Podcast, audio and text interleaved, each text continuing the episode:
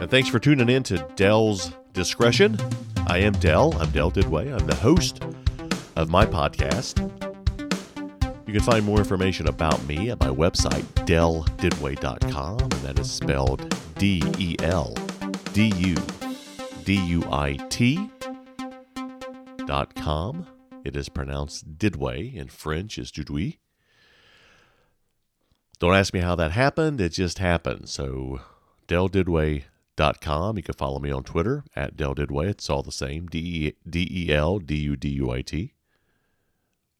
On Instagram as well. Instagram is more of my personal. I post a lot of pictures on, on, on Instagram. Twitter, I get a little vocal. Uh, I enjoy Twitter. I, I um, don't, don't really enjoy social media. I kind of have to do it as an author. Five years ago, I had no social media presence until my agent made me. He says, You will do this stuff. I've gotten into trouble on Twitter and some other places, but it's, it's okay. It's all good. Trust you're all having a good week and a good weekend as we're into Saturday here. I am uh, heading towards Charlotte, North Carolina. I have a book signing there uh, on Sunday. I will be attending the Christian Product Expo, which is a great show. I've been to several of those. It's where retailers come to see what's coming out for the spring. And it just so happens I have a book coming out March 8th. And some of these folks will get a sneak preview of it, they'll get a signed copy. I will be signing copies of Dugout Devotions 2 Inspirational Hits from MLB's Best. It's a sequel to Dugout Devotions, which launched two years ago from New Hope Publishers and Iron Stream Media. And we appreciate everybody who's gotten a copy. It's done really well. Every author wants their books to do really well. I have a, I have some that aren't. But Dugout Devotions is doing really well, and we appreciate that. It's in the general market, it's in the Christian market, and it's a book about hopefully it'll inspire you. It's about my personal interviews with some of Major League Baseball's greatest players, biggest names, current, some retired, a couple of uh, obscure folks as well. Got to throw in a couple of those. But those are the guys who have a lot of great stories. I had a lot of fun doing research for these books. I call it research going down, spending time with these players. And getting to them is not as easy as it sounds. I do have a press credential, which allows me into the locker room in the clubhouse, but I have to be careful.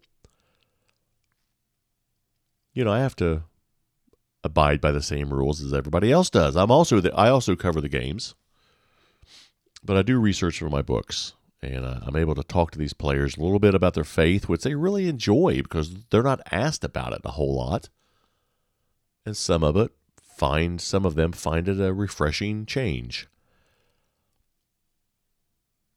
One of those players uh, was Albert Pujols.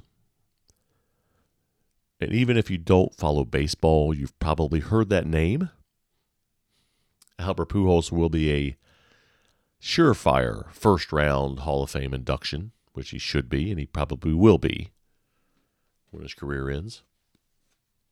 But Albert, if I, you know, these shows are only supposed to go about 12 to 15 minutes. And if I took the time to list all of his accomplishments, I probably would need, you know, 20 minutes. He's won just about everything there is to win. Was not a high draft pick, was not uh, a high prospect. In fact, he was told by, the, by a couple of scouts that, you know, you're too slow. You may not make it and so it was kind of interesting because um, he's obviously uh, proved them wrong. You know, I get a I get a kick out of, out of some of those. Um, the people who project and they predict. You know, Tom Brady was a sixth round draft pick. Sixth round draft pick. You know, just won his seventh Super Bowl, most ever, tenth Super Bowl appearances. So sometimes these guys can be wrong in their prognostications. I, I can, um, one of my good friends is a scout for the Boston Red Sox. And he has this form he has to go down, this little checklist, if you will. you know have to run a certain amount, you know, a certain speed and arm strength, and and I get all that. You know, they have to be prepared to go to the big leagues.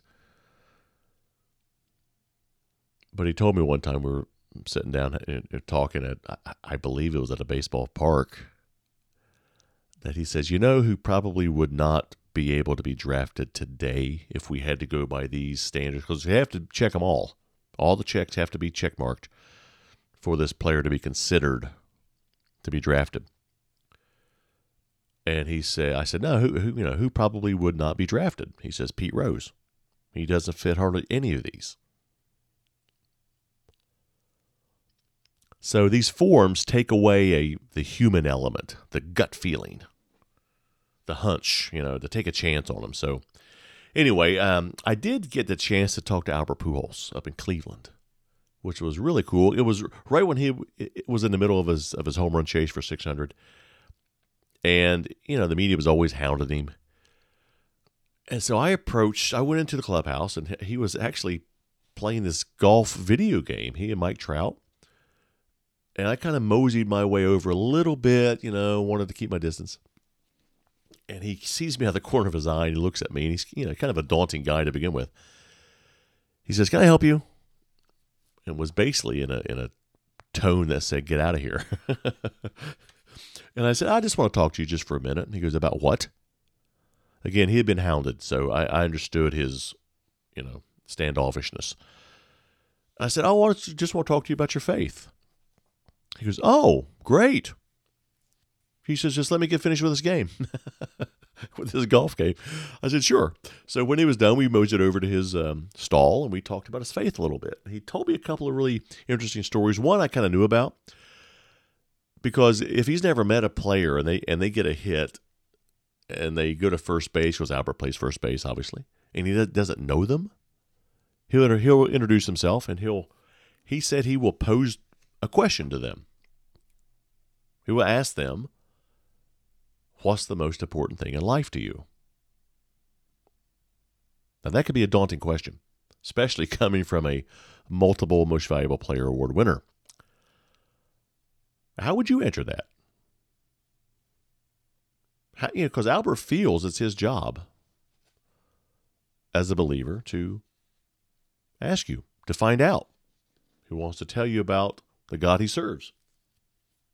And I get that. He doesn't hound you. He doesn't, he doesn't bash people over the head with it. He just asks them a question. Hey, what's what's the most important thing in life to you? He said a lot of players will give the typical, you know, my family is the most important, my mom and dad, my girlfriend, my wife, my family. He says a lot of them say, you know, God's God's the most important thing to me, and that's what he wants to hear. That's that's that's awesome. People say that. But when he first came into the league, he was not a believer. In fact, his wife Deidre um, helped lead him to the Lord. So he feels it's his responsibility now to do the same, to be a witness. You know, he uses his platform. You know, a lot of folks use radio stations, they use television, they use books. He uses the baseball diamond. And I think it's awesome. And he told me it's not religion. It's not a religion. It's not a religious experience. It is his way of life. And he's all in. And if he doesn't get a chance to talk to you, then fans can see it on his cleats. He, he has scripture written on his uh, on his cleats. He has Philippians 4:13 on one shoe, Romans 5:19 on the other. You know, this is from a man who's Sports Illustrated's player of the decade, Sporting News player of the decade. His priorities are right. He does his job really, really well but he also makes sure that everybody knows about the God he serves. And he's a great ambassador. Let's say, you know, you have the opportunity to, to play against him. You're up to bat and Clayton Kershaw's on the mound. Of course, Clayton doesn't play for the Angels, but let's say he did. There's a fastball, and you're lucky enough to punch one through between shortstop and third base, you get a base hit. You round first, you, you celebrate, you clap hands, all right. Go back to first base. Albert Pujols says, I'm Albert. What's the most important thing in life to you? What's your answer going to be? You know, the time for celebrating's over. He deserves an answer. God deserves an answer. Now let's reel back and go to real life. something that, that may actually happen. Let's say you take your 10 year old son fishing, right? Shady spot, relaxing day, picnic basket, bologna sandwich. Can't get better than that. Bologna sandwich and some chips. Mmm. Wish I was there. You bait the hook, fling it into the pond, you know, vzz, blunk. Just you and your son. Bobber starts to move up and down. You get all excited. You hook him, hook him. And you do. And, and your son does. Hooks the fish. And you're coaching him through it, you know, giving him some slack, giving him some line, really him in, reel him in. Finally brings it in, you know, a little bluegill. Awesome. First catch of the day. Yeah, you, you bring it in, you get some pictures, let him back, let him go, catch and release, right? High five each other, he's happy. Call call mom. Send her the send her the picture. We've all been there. I've been there. You know, then he says, Dad, this is great. What's the most important thing to you? What's your answer going to be? The time for celebrating's over. He deserves an answer. God deserves an answer. What is your answer going to be? Is it going to be, hey, son, my job's the most important thing? My car's the most important thing? Those are good things. I mean, those obviously people love those, and that's great. But is it the most important thing to you? Is it your family? That's something only you can answer. But you need to have an answer. Albert may pose it to you if you ever reach first base against him. Your son or daughter could pose it to you. Do you want to be caught off, caught off guard? And um, um, um, I, I don't know, son. What should it be the most important thing? Are you ready to answer that question? You know, not, not every situation will be the same. What if a buddy at work asks you that? Your answer can influence a lot of people. So I guess my challenge today is